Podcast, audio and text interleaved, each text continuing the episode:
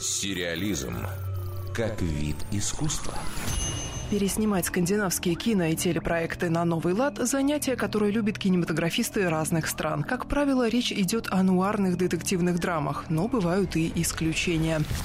На этой неделе стартовали съемки американского ремейка норвежского сериала 2014 года «Маньяк», в котором есть над чем посмеяться. Но и пищу для серьезных размышлений об иллюзорности окружающего мира он тоже даст. Главный герой оригинального произведения – обаятельный толстяк, жизнь которого полна приключений. То он становится ковбоем, то танцором, то мафиози, то воином, то спортсменом. Девушки обожают его, враги боятся, деньги сами текут в руки, а безвыходных ситуаций не бывает. Но есть одно «но». На самом деле он молчаливый пациент психиатрической клиники, а все происходящее – плод его больного воображения.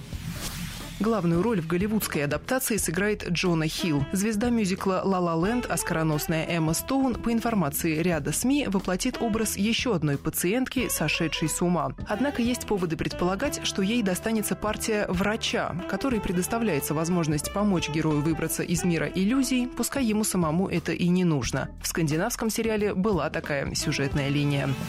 Хилл и Стоун 10 лет назад уже работали вместе на съемочной площадке молодежной комедии «Суперперцы». Сценарий телепроекта «Маньяк» написал Патрик Сомервиль, ранее приложивший руку к сериалу «Оставленные» и американской версии «Моста». Внушает доверие выбор режиссера. Все 10 эпизодов предстоящего шоу снимет Кэрри Фукунага, которого мы бесконечно уважаем за первый сезон «Настоящего детектива» и военную драму «Безродные звери». Сериал «Маньяк» будет выпущен сервисом Netflix. Скорее всего, всего, премьера состоится в следующем году. Дарья Никитина, Радио России «Культура».